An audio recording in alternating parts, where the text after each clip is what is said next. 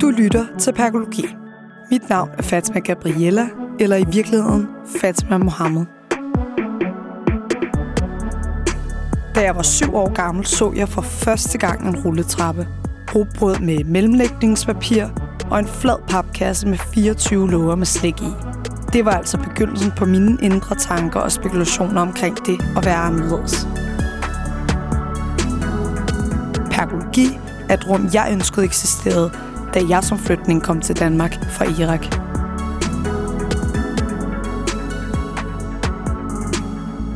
Her taler vi om det at være minoritet, og hvilke udfordringer der er ved at balancere mellem to kulturer. Altid en hoodie på, og trækker altid min hoodie hen over hovedet, at jeg bare dækker mit tørklæde, for jeg er bange for, at folk de vil se ned på mig. Samtalen kommer fra hjertet, og ikke to historier er ens. Og der er bare rigtig mange, som tit har haft sådan en tendens til bare helt upåvirket at røre mit hår. Jeg håber, at vi igennem vores oplevelser kan finde styrke i vores forskellighed. Men når du er en minoritet, så kan det være, at din troværdighed nogle gange bliver sat spørgsmålstegn. Og det synes jeg egentlig er, det er forkert.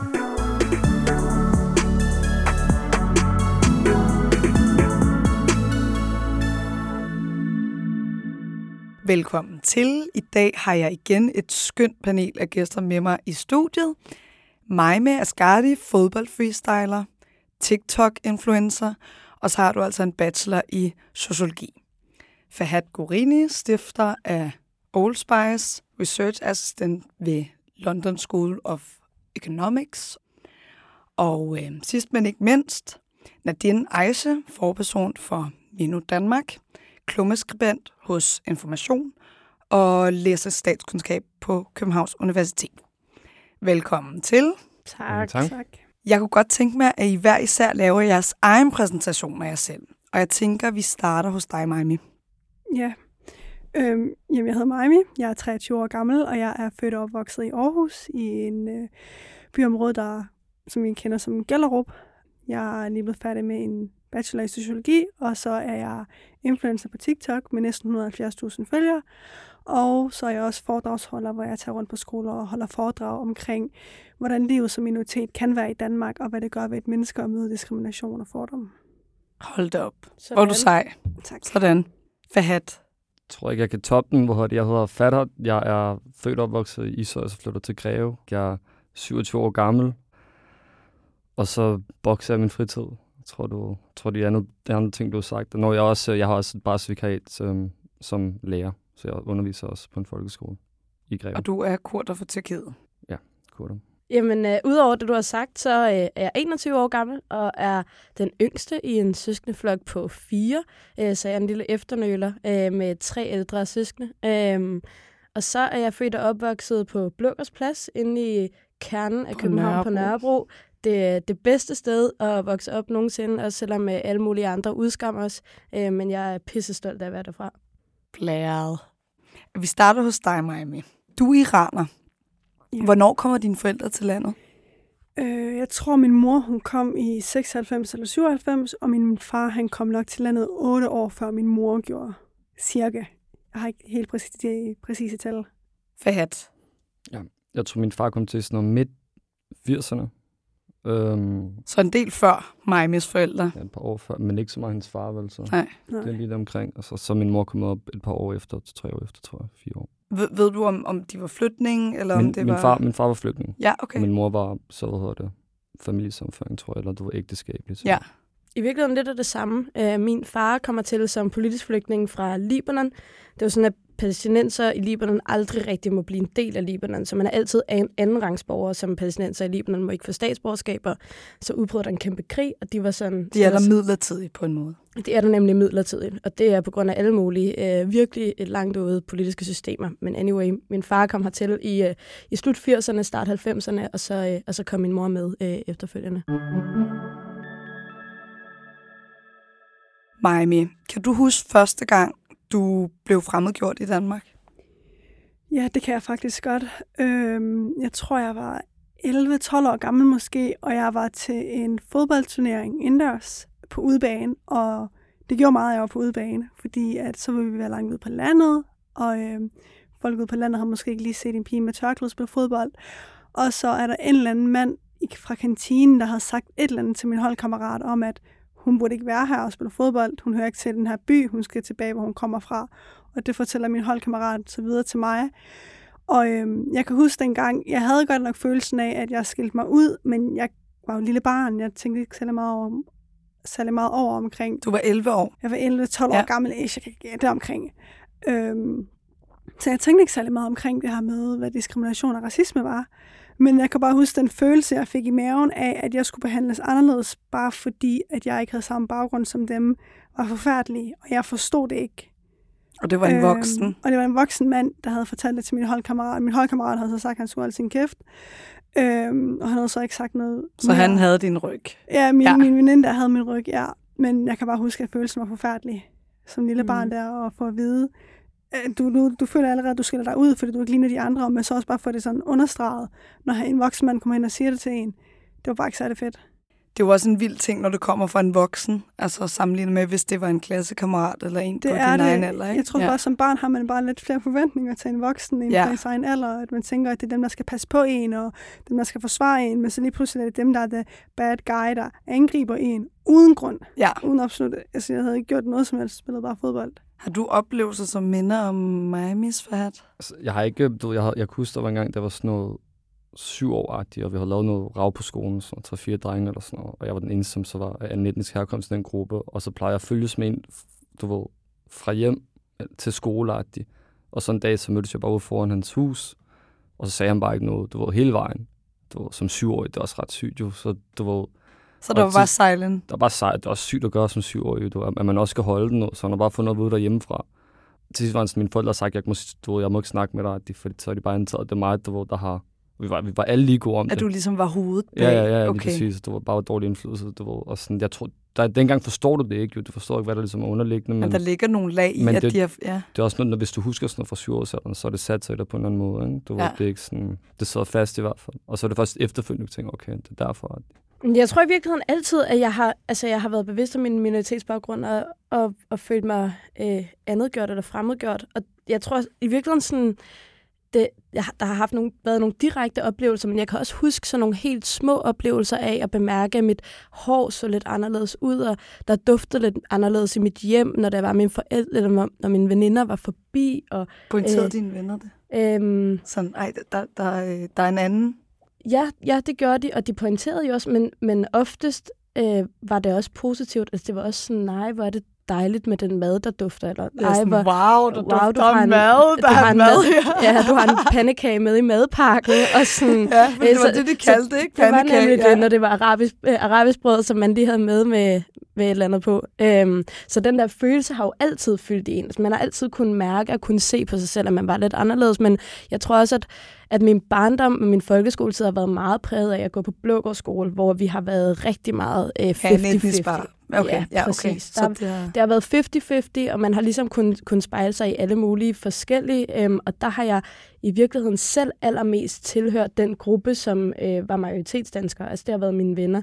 Øh, så på den måde bliver man jo også konfronteret med, og så træde ind i deres hjem og finde ud af, at øh, rundt om deres spisebord, der, øh, der ser man TV-avisen, og ikke Al Jazeera eller sådan noget. Altså, øh, og der spiser man også med kniv og gaffel og Ja, ja, og ja. der får man øh, kartofler, der er kogte, og ikke sådan nogle, der er øh, propfyldt med, med hvidløg og chili og koriander.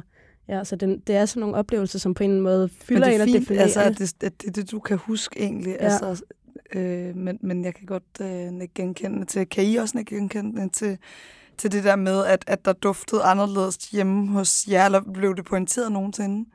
Det der med mad i hvert fald, noget med duft eller sådan. Jeg kunne huske i børnehaven, og der var også der var mange anden interaktioner, som der kunne jeg have sådan noget palme, som er, du ved, det er bare vinblad med, med ris og kød ja. og sådan noget.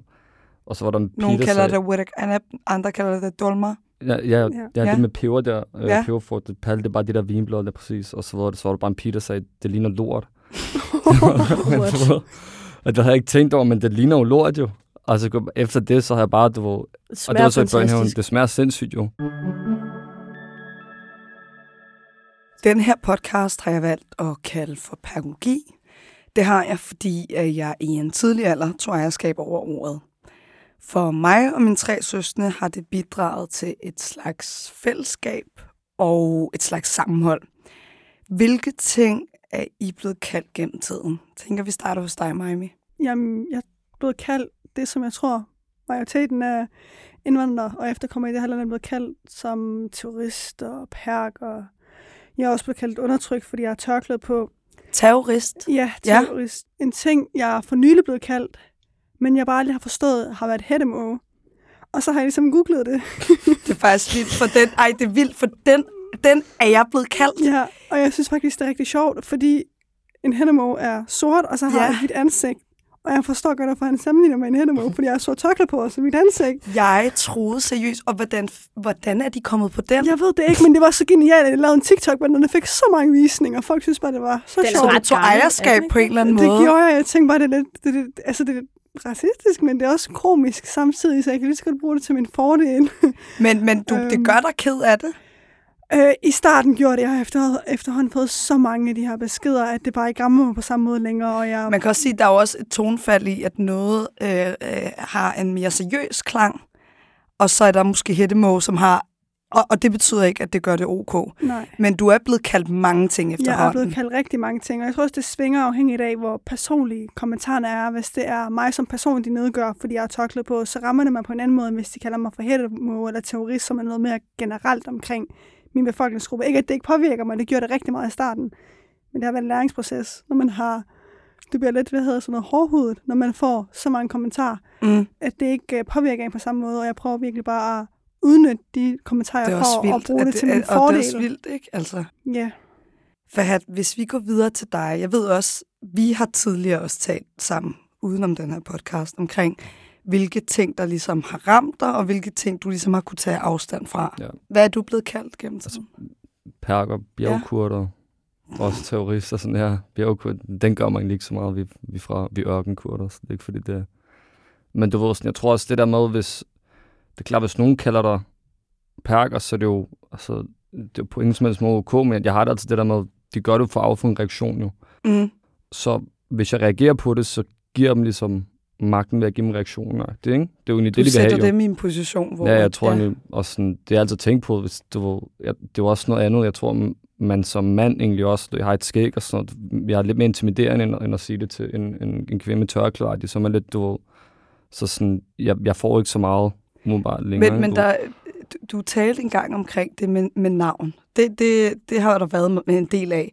Øh, har du lyst til at fortælle lidt om det? Nå, ja, ja. Altså, ja, ja, det vil jeg gerne. Jeg blev kaldt, øhm, eller blev kaldt fjerhat burhøn gorilla. Øhm, og jeg ved ikke hvorfor, men du, du perker eller sande eller sådan, det er, jo en, det er jo en kategori, som jeg godt kan distancere mig selv fra. Men mit navn på en eller anden måde er lidt mere det er lidt mere personligt. På det er meget mere personligt. Det mine forældre kalder mig, det mine venner kalder mig, så jeg ved ikke. Og det er jo ikke noget, jeg vil reagere på nu jo på samme måde som 27 år. Men, men som barn, så, så var det det værste, man gjorde, det var ligesom at lave grin med mit navn, og ikke så meget... Fordi du ikke havde et etnisk dansk navn. Ja, ja, ja. eller er sjældent også. Nadine, har du nogle øh, oplevelser, du godt vil knytte øh, til... Ja, jeg ved ikke, om jeg er blevet kaldt perker faktisk selv. Og øh, jeg bruger sjældent også ordet selv, mest internt blandt mine venner. Virkelig kan det have noget at gøre med, at du ikke øh, er blevet kaldt det? Altså, fordi jeg tænker, hvis du har haft en stærk oplevelse med ordet, kunne det være, at du havde et andet Jamen, der forhold til det også? Ja, der ligger garanteret sindssygt meget magt i at tage sådan et ord tilbage, men jeg tror også, at jeg er meget bevidst om, mm, hvilke ord vil jeg gøre legitime for andre også at kalde mig. Øhm, så hvis jeg bruger det, så bruger jeg det meget, meget internt. Altså, så er det blandt mine søskende eller mine, mine aller, aller bedste venner, men øh, en af de oplevelser, som jeg har haft, som har sat sig, og som jeg først nu er begyndt at reagere på, men jeg kan huske, siden jeg var helt lille, men jeg har ret store krøller, øh, og rigtig meget hår. Og det synes øh, folk i supermarkedet altid er virkelig spændende, når jeg står foran dem i køen. Og der er bare rigtig mange, som tit har haft sådan en tendens til bare helt upåvirket at røre mit hår. Og det, til dels er det irriterende, at den ene årsag, som er, at jeg ikke synes, at nogen nogensinde skal, skal røre mit hår, fordi det bliver kruset virkelig hurtigt. Og den anden er sådan, det er rimelig fremmedgørende. Altså, øh, og man kan meget hurtigt føle sig som sådan et, et dyr i et bur i zoologisk have, hvor man øh, tager, tager ejerskab over andre mennesker og giver sig selv lov til bare at, at røre ved dem. Og da jeg var yngre, så reagerede jeg ikke på det. Øh, jeg, skete det ofte? Ja, det skete ja, ret ofte. Da jeg, altså, da jeg var lille, var det noget helt andet end, end i dag. Fordi der er også noget med, at man tillader sig mere med små børn. Men jeg har også oplevet det et par gange øh, i, som, som voksen, og, øh, og nu er jeg begyndt at reagere på det, så det tror jeg er min måde ligesom at, at tage ejerskab over sådan min, min minoritetsbaggrund. Ja, og rigtig mange, som, som har afrodanske rødder, oplever det jo også, altså fordi at øh, der er noget med, at det der øh, vilde, store, eksotiske hår er rigtig spændende for alle mulige. Og så, Som ikke nødvendigvis er et kompliment, fordi man bliver fremmedgjort på en måde, og, ikke? Jo, præcis, og det er jo en af de sådan, komplimenter, eller de, øh, de racistiske bemærkninger, der bliver pakket ind i silkepapir og ser virkelig fine ud på, på overfladen, fordi øh, det er jo også svært at, at blive vred over, at nogen øh, synes, dit hår er smukt. Altså, Det øhm, putter dig i en situation, som er svær, fordi hvordan kan du sige fra i sådan en situation? Ja, hvordan kan man sige fra uden at lyde arrogant? Altså, ja. det kommer man jo meget hurtigt til, når folk siger, ej, hvor har du bare noget smukt hår, og så kører øh, alle fire fingre igennem det, og man er bare sådan, det var ikke særlig sjovt, det der. Nej. Øhm, men, men jeg har det også sådan, vi, vi bliver nødt til at reagere på de der ting, for ellers så fortsætter de, og så går, øh, så går moren hjem og fortæller børnene, at de havde mødt en eller anden, og så går børnene også ned næste gang, de står i netto og, og rører ved personens hår. Ja, Så i tale sætte det på en eller anden måde og, og forklare, prøv at det er sgu ikke nice. Ja, og jeg, og jeg tror, at man kommer rigtig langt med at i tale sætte nogle ting med et glimt i øjet, og gøre nogle ting til humor. Altså, Ja. øhm, og det prøver jeg virkelig at øve mig på. Øh, altså, fordi at, øhm, at jeg tror, det trænger meget lettere ind til folk, hvis det er, at man ikke bliver virkelig vred, men, men bare sådan... Ja, Men, grin. men det kræver også Det- et overskud, det for jeg det. vil sige, at hvis man... Der er jo så også forskel, hvis du er barn, så, så kan det godt være, at, du ikke øh, kan være i den position, hvor du har det store overskud, hvis du oplever det af samtlige 20 klassekammerater. Det kræver øhm. kæmpe overskud, og det handler garanteret også om, hvor meget man oplever det. Altså hvis man... Øh, nogle gange så har man også oplevet ting tilpas mange gange til, at den der ene lille ekstra ting, man oplever, er dråben, der får bæret til at flyde over. Altså så kan man slet ikke rumme det mere, så eksploderer man bare. Men jeg gad godt øve mig på det. Øh, og jeg gad også godt have, at, at det er helt okay at blive vred. Altså sådan be- begge, begge at, at den øh, følelse reaktioner. også, at man giver plads til den følelse. Ja, præcis. Præcis. Hvor er det fint. Det er ikke rart at i tale sætte føler. Du er, nogen, så, man, til, du i en situation, hvor man sådan, okay, du, du, du træder over mig her, men du, det, det, er netop det der, når den er så, når den ikke er så eksplicit, at du ved, at man så ikke gider være, det der med at være en killjoy midt i det hele, ikke? At du skal Mm. dræbe en samtale og dræbe en stemning, og du ved, at hvis du giver udtryk for det, så sidder der folk omkring, og du, så, du, så bliver Men der er lidt en trykket fry- stemning. frygten for på en eller anden måde, og, og altså det der med at grine på bekostning af en selv, hvis man nu bliver fremmedgjort. Altså det har jeg da også oplevelse med fra skolegangen, hvor at, at, det, at jeg grinede ligesom for at være en del af fællesskabet, selvom at jeg jo i, i virkeligheden var den, der blev sat i den position. Jeg lagde for et stykke tid siden et opslag op på min Instagram-profil, hvor jeg bedte folk om at indsende de emner og spørgsmål, de gerne ville have, vi skulle tage op her i studiet i dag. Og øh, det har været helt overvældende, hvor mange tilbagemeldinger, der er kommet. Det er jeg super taknemmelig for. Som nævnt tidligere i podcasten, forbliver alle afsender altså anonyme. Det er ganske enkelt, fordi at det er private og sårbare emner, vi kommer til at berøre her i studiet. Det første, vi skal tage udgangspunkt i, er dobbeltstigmatisering og dobbeltminorisering. Og øhm, jeg har skrevet ned, hvordan jeg selv forstår de her begreber, og det vil jeg gerne læse op her. At være minoriseret er at være gjort lavere i status i forhold til en majoritetsgruppe. Det kan fx være på grund af ophav, udseende, religion, seksualitet. Den minoriserede gruppe reagerer typisk ved at skabe sit eget adskilte fællesskab og øhm, solidaritetsfølelse. Dobbeltminorisering sker altså, når en gruppe eller person minoriseres af flere omgange, og det kan være, hvis du både tilhører en lavere social klasse, er brun og muslim. Dobbeltstigmatisering kan både komme fra majoritet- og minoritetsgrupperne, som et dobbeltstigmatiseret individ indgår i. Derfor kan det være svært at finde et fællesskab at passe ind i. Hvad betyder de her begreber for dig, Nadine? Mm, I virkeligheden er det nogle begreber, som vi arbejder rigtig meget med i minosammenhæng, øhm, og, øh, og gøre det inden for sådan en, en ramme, som øh, vi kalder intersektionalitet, øh, og som er sådan et meget, ja, måske lidt højere akademisk elitært begreb. Nu kigger jeg på dig, Fat, fordi jeg tænker, at du har læst lidt om det på stats måske. Øhm, og måske har du også mig med. Øhm, men men øh, rummer jo sådan en, en bevidsthed om, at det at være minoritet, altså for eksempel både at være Øh, etnisk minoritet som mig, at være muslim, og så også være kvinde, øh, det skaber tre forskellige grader af udsathed, og derfor også tre forskellige mulighedsrum for, at man kan møde diskrimination af øh, alle mulige forskellige. Og hvis man så forestiller sig, at jeg lige nu møder racisme og islamofobi, og jeg møder også sexisme, og hvis jeg så også var LGBT plus person og oplevede homofobi, så ville der lige pludselig komme sådan et ekstra lag af minoritetsstatus på, som øh, gjorde, at jeg var ekstra udsat på alle mulige forskellige måder. Og det vil faktisk også forstærke den udsathed, som man havde for eksempel som etnisk minoritet, hvis også man er øh, LGBT plus person.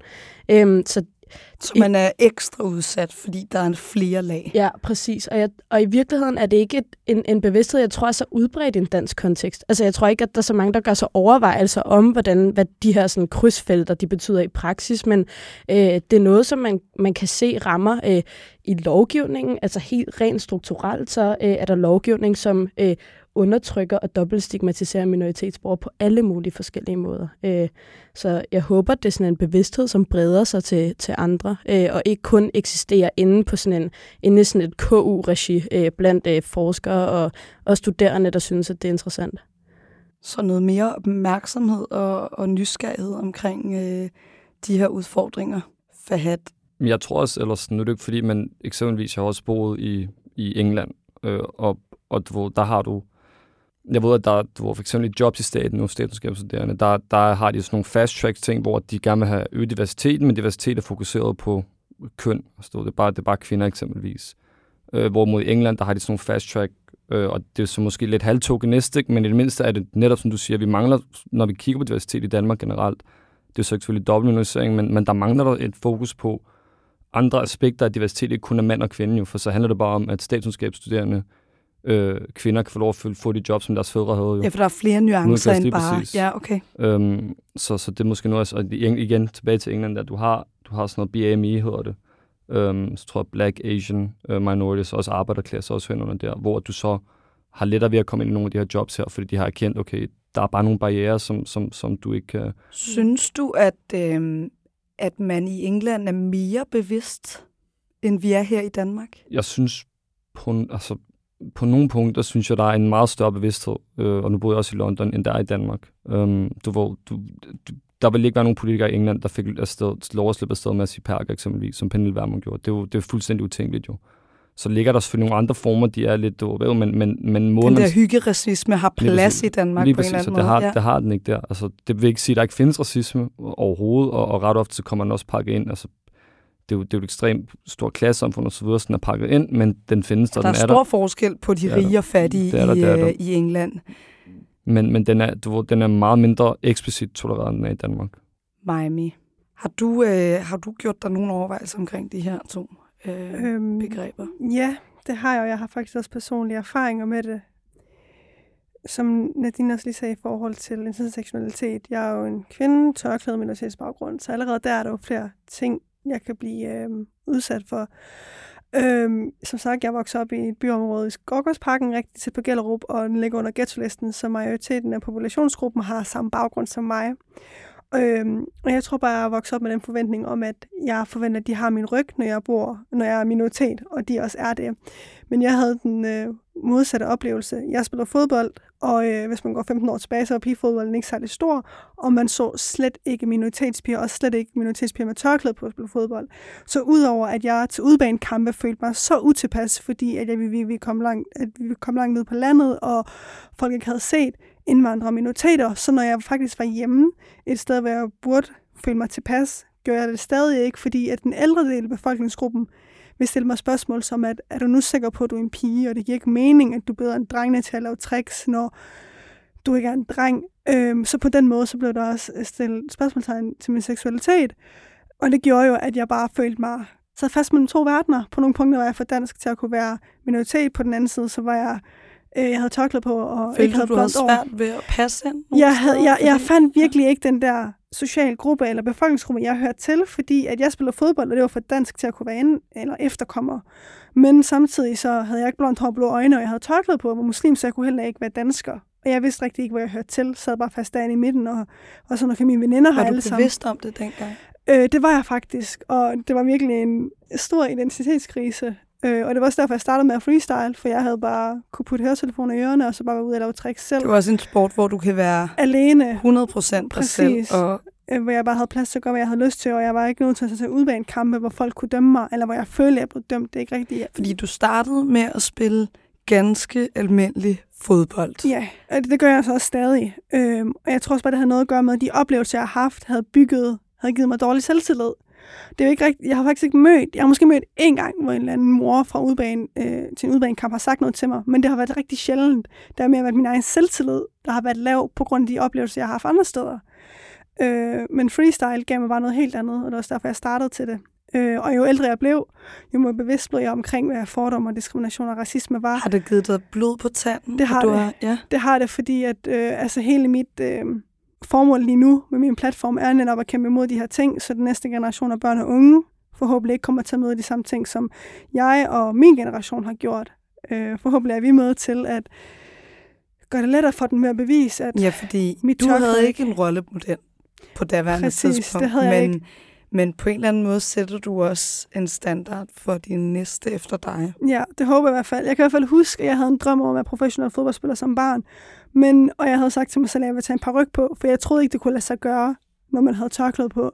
Det er helt åndssvagt, ikke? At, at det overhovedet kommer på tale. Ja, ja. Altså. Jeg kunne bare ikke forestille mig, at det kunne lade sig gøre, og jeg, jeg ved jo godt, altså det er jo også realitet, man bliver nedprioriteret på nogle punkter. Det gør jeg stadig som TikTok-influencer. Jeg bliver fravalgt til events og arbejde, fordi at jeg symboliserer noget, de måske ikke står ind for. Så jeg havde bare sagt til mig selv, Men det er jo også i virkeligheden øh, det der med på. noget uvidenhed, ikke? Fordi i bund Ja. og grund, så øhm, handler det også om at give dig noget taletid til at fortælle, hvorfor du går med tørklæde, også fordi i bund og grund det der med at styre narrativet i din egen historie. Ja, Fordi hvis der er en etnisk dansk journalist, som måske ikke har den store forståelse, eller går ind og undersøger det på forhånd, jamen så har det en vinkel af, at der er nogle andre, der har besluttet på dine vegne. Altså Ja. det, det hører man jo meget i mediebilledet, at der er andre, der har besluttet på dine vegne, at du skal gå med tørklæde, og derfor så passer det simpelthen ikke ind i vores samfund. Hvorimod, hvis du øh, fik, fik mulighed for selv at styre narrativet i din egen historie og fortælle, prøv her, jeg har selv valgt at gå med det, ja, du er jo egentlig i i virkeligheden en af de første, der gør det. ja. Hvordan føles det? Altså, det føles jo rimelig nice lige nu, når man både får credit, og når man har selvtillid nok til at kunne stå frem og sige de her ting. Men det var jo ikke særlig fedt som 14-årig eller som 13-årig, at bare gerne vil høre til.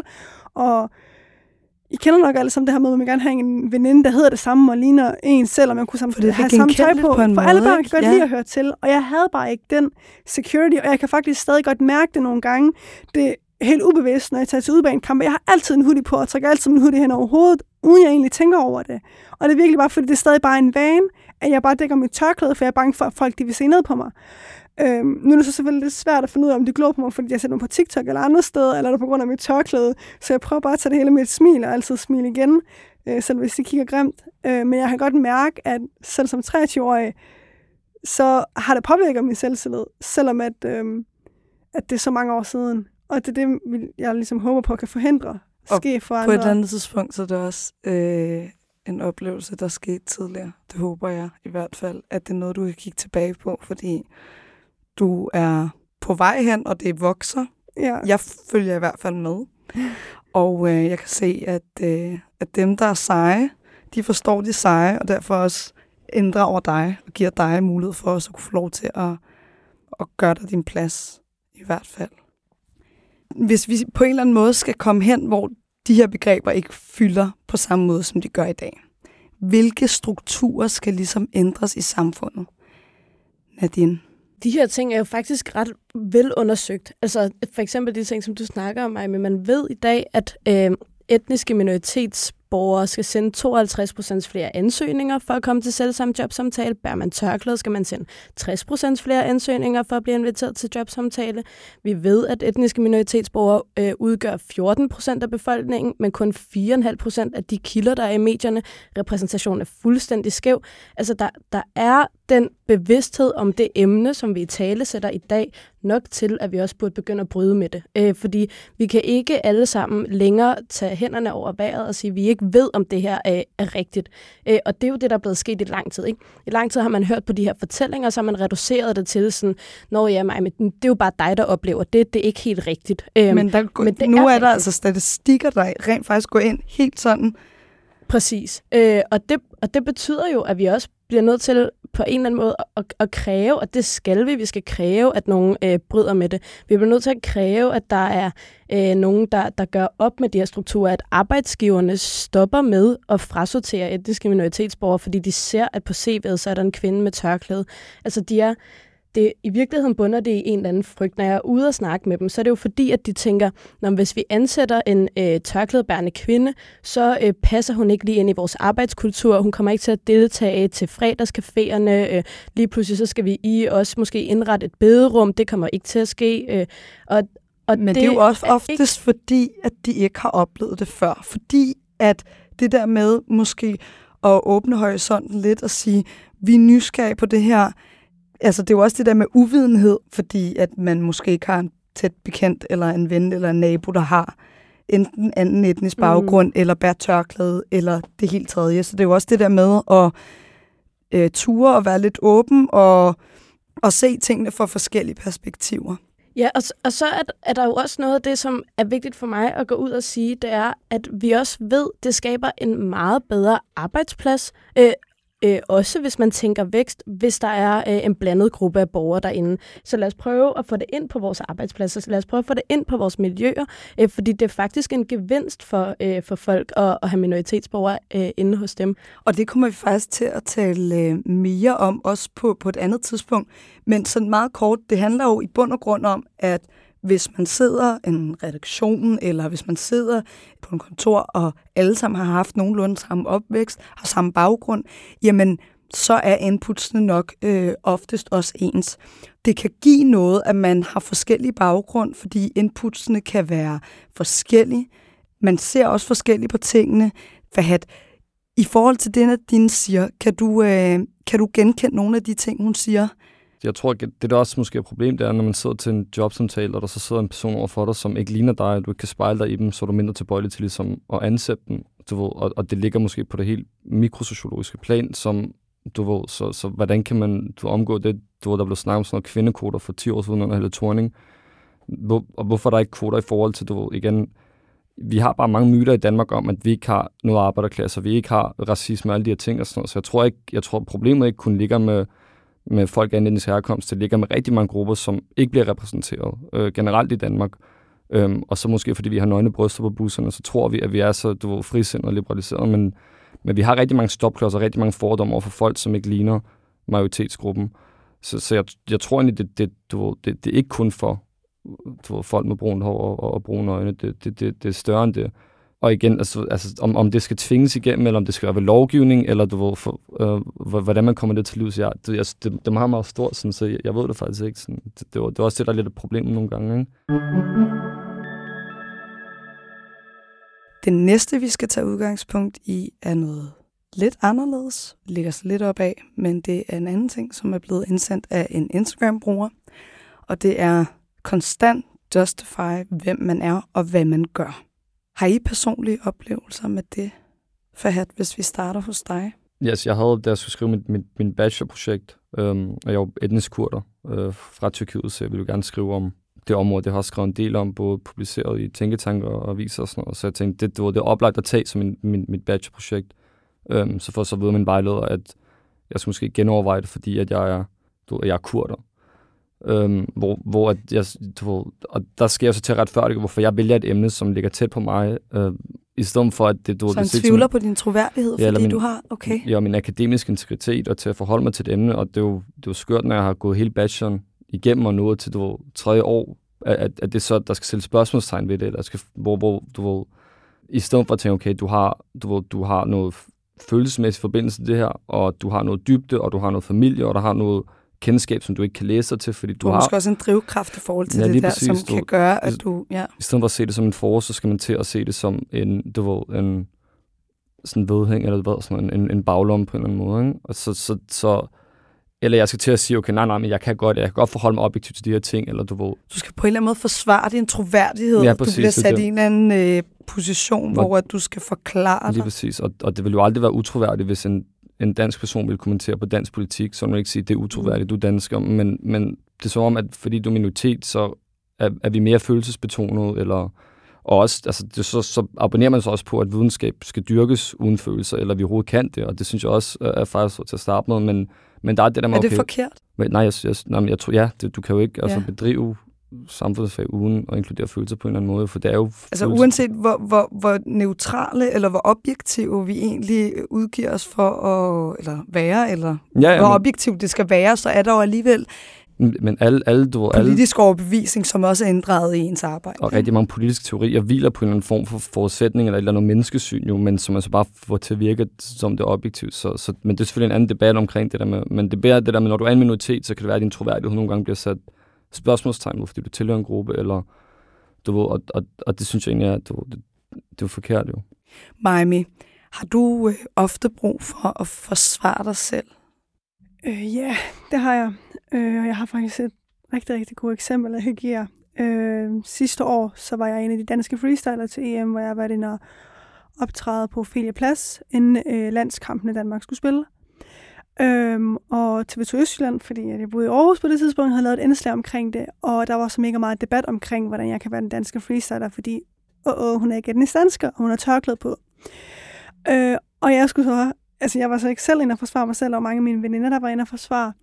I, øh, i i kommentarfeltet, fordi I, at den, på Facebook skal lige præcis, ja, ja, på Facebook, den blev, altså, den gik viralt. Altså, jeg tror, den havde 1000 plus kommentarer, og 60-70% plus var negative, havde racistiske kommentarer. Og udover at de skrev på Facebook øh, i kommentarfeltet, så sendte de mig også private beskeder omkring, hvordan jeg kunne være dansk nok og alt muligt.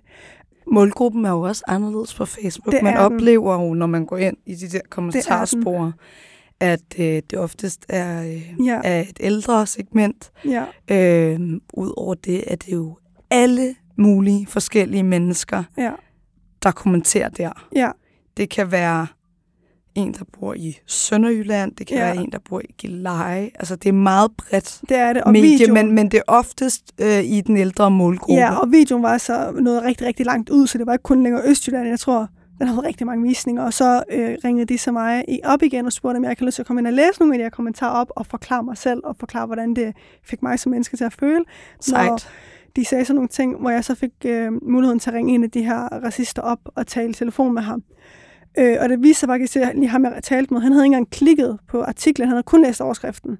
I artiklen så stod der tydeligvis, hvorfor jeg er blevet valgt. Jeg havde vundet en konkurrence. Så alle de der ting, der var stået nede i kommentarfeltet med, at jeg havde fået min plads, fordi jeg havde fået særbehandling på grund af mit tørklæde, og at åh, Danmark er på en mission til at fremme indvandrere og vise, hvor gode de er, så de øh, undertrykker danskerne nu for at promovere indvandrerne. Alt det var jo, altså alle Men de fordomme, du var blevet valgt, fordi du Jeg havde ganske enkelt var den dygtigste ja, til jeg det, havde du slået gjorde. de andre ja. piger ud. Hvis han havde trykket på artiklen og læst den, bare de tre første linjer, så havde der stået, hvad, hvad det var. Men jeg havde brug for konstant at forsvare mig selv. Mine veninder havde brug for konstant at forsvare sig selv. Forsvare mig. Hvad fik det dig til at føle, at du havde nogle venner, der støttede op omkring dig i kommentarsporet? Det var mega fedt. Mega fedt. Især fordi, at det var så overvældende. Øh, jeg var jo så stolt og så glad over, at jeg har fået lov til at gøre det. Jeg var lov til at være en danske freestyler. Og så var det bare blevet vendt om til noget så negativt og så hadfuldt. Øh, og jeg var så totalt ked af det. Jeg var bange for at tage ud, fordi jeg tænkte sådan, at folk kan få lidt for meget alkohol og blive måske en tand for nationalister, og man ved, hvad de gør, når jeg er ude og optræde. Øh, så jeg var decideret bange for at gå ud. Overskyggede de negative kommentarer, de positive i det? Det opslag? gjorde det. Jamen, ja. Det, det, der var rigtig, rigtig meget. Altså, det var enormt meget.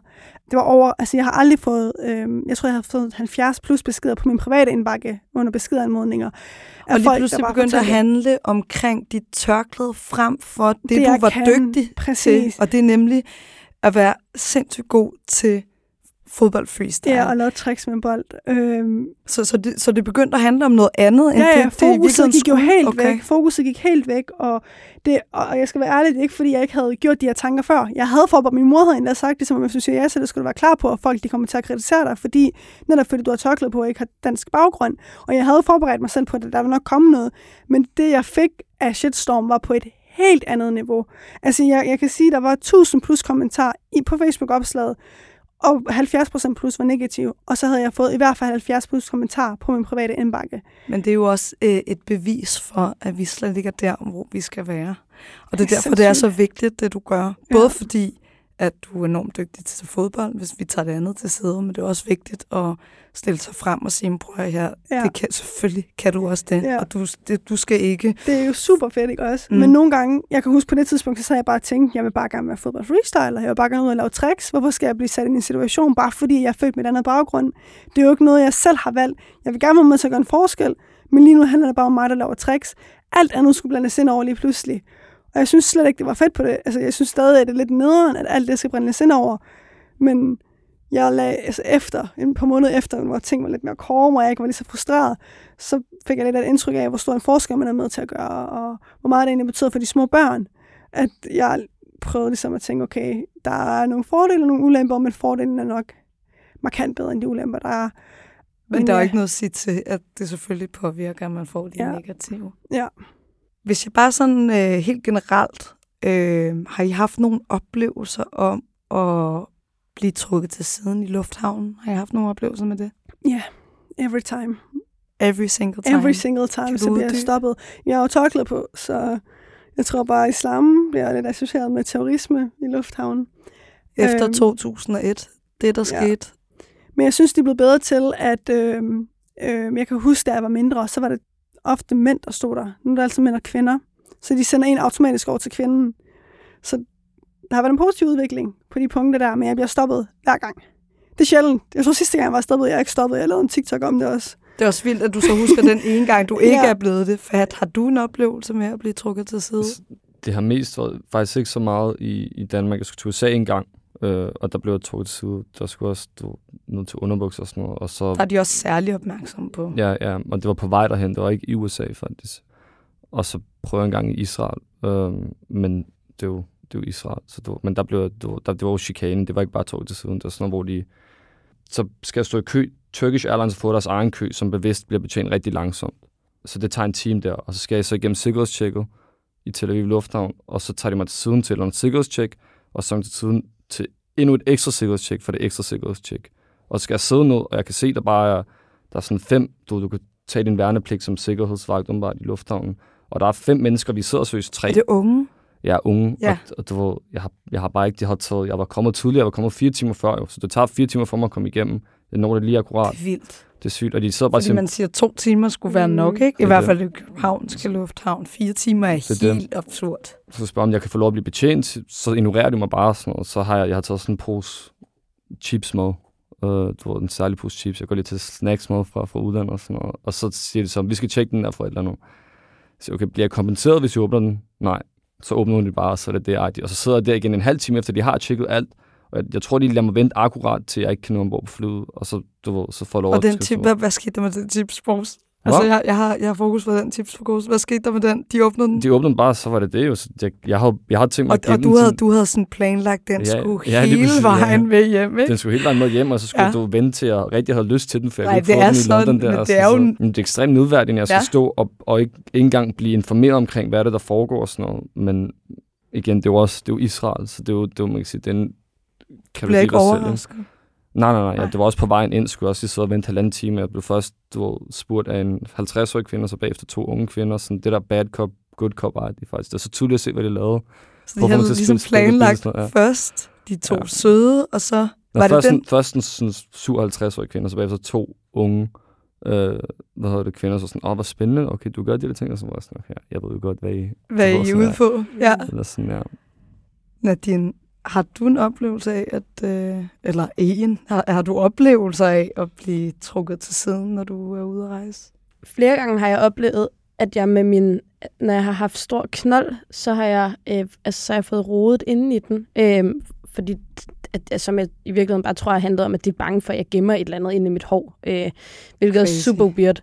Fordi ja, de har aldrig fundet noget. Og alligevel, eller sådan, men man tænker også alligevel, hvis jeg skulle gemme noget, så havde jeg jo ikke gjort det inde i min store knold. Og jeg havde heller ikke gjort dem. Og, der, og den, de oplevelser har printet sig så meget på mig, at øh, jeg lige nu har en tendens til blandt andet i lufthavne, øh, at smile lidt ekstra og være sådan lige ekstra øh, høflig over for alle mennesker.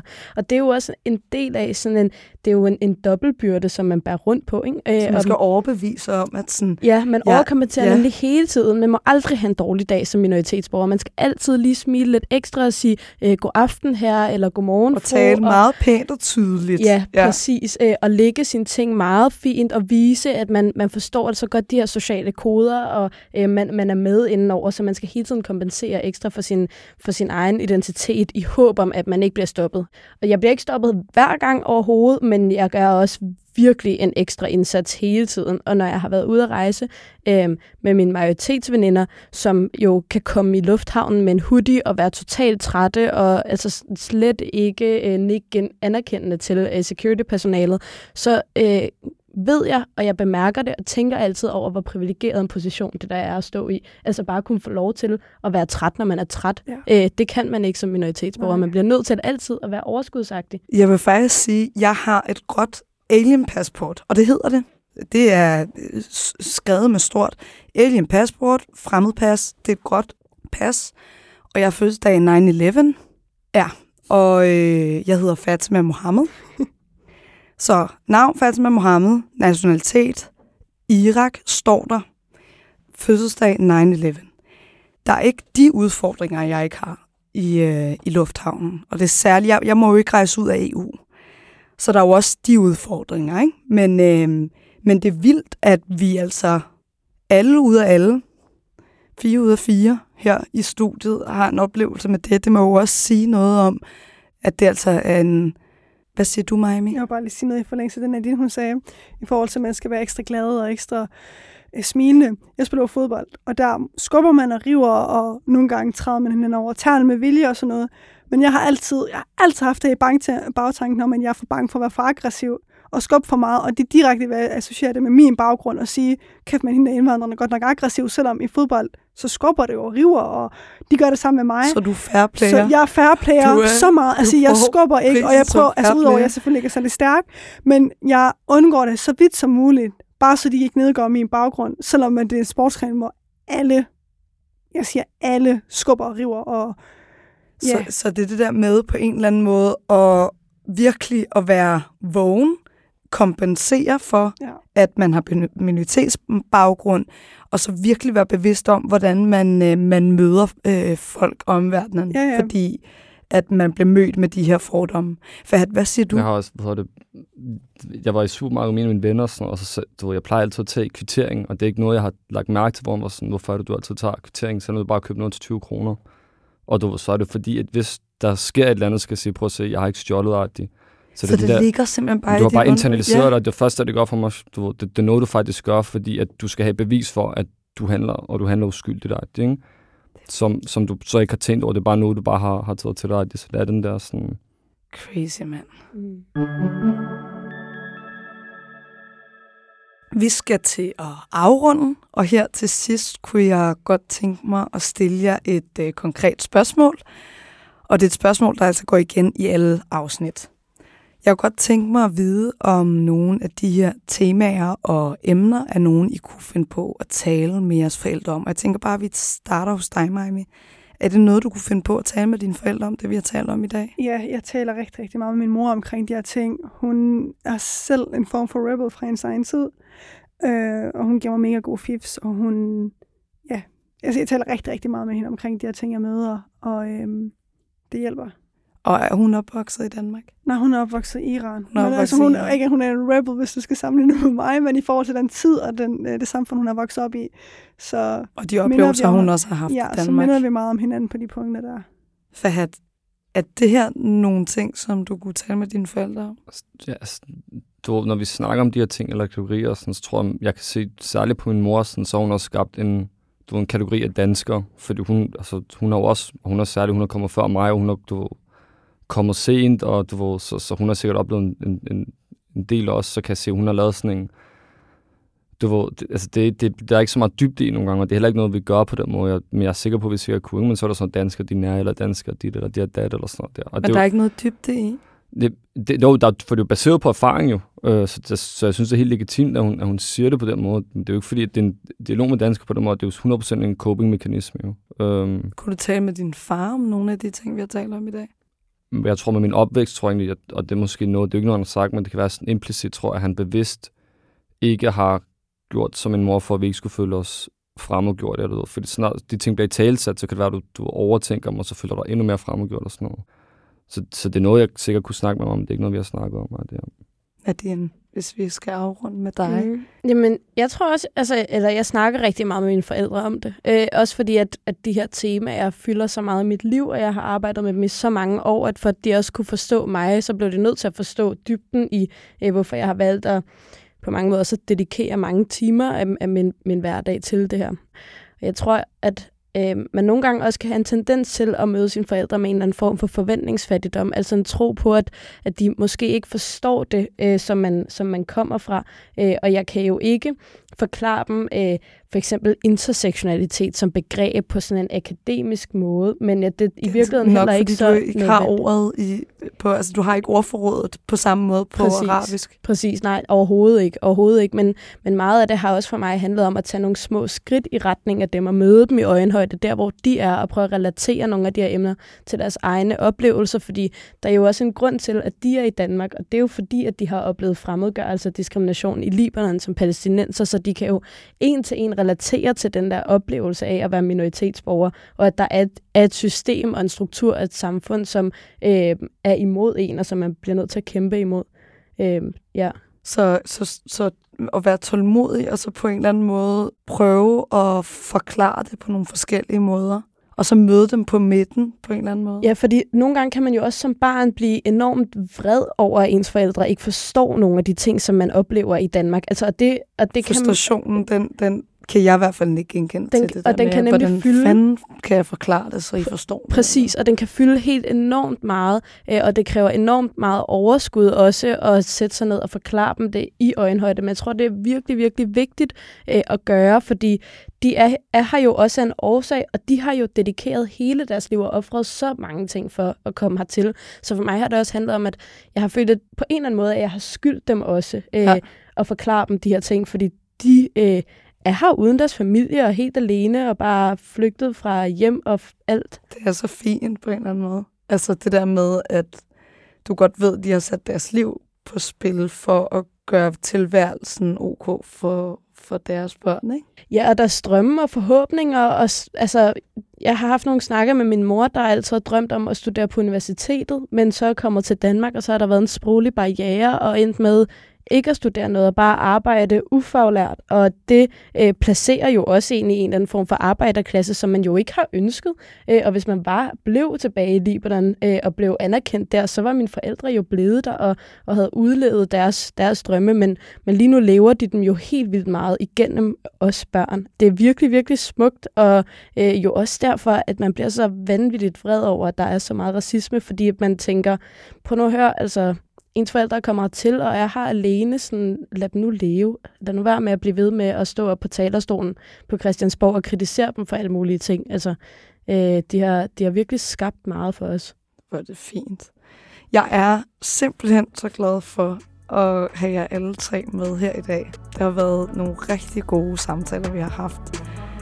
Maimi, Asgardi, Fahad Gurini og Nadine Aisha. Tusind tak. Selv tak. tak.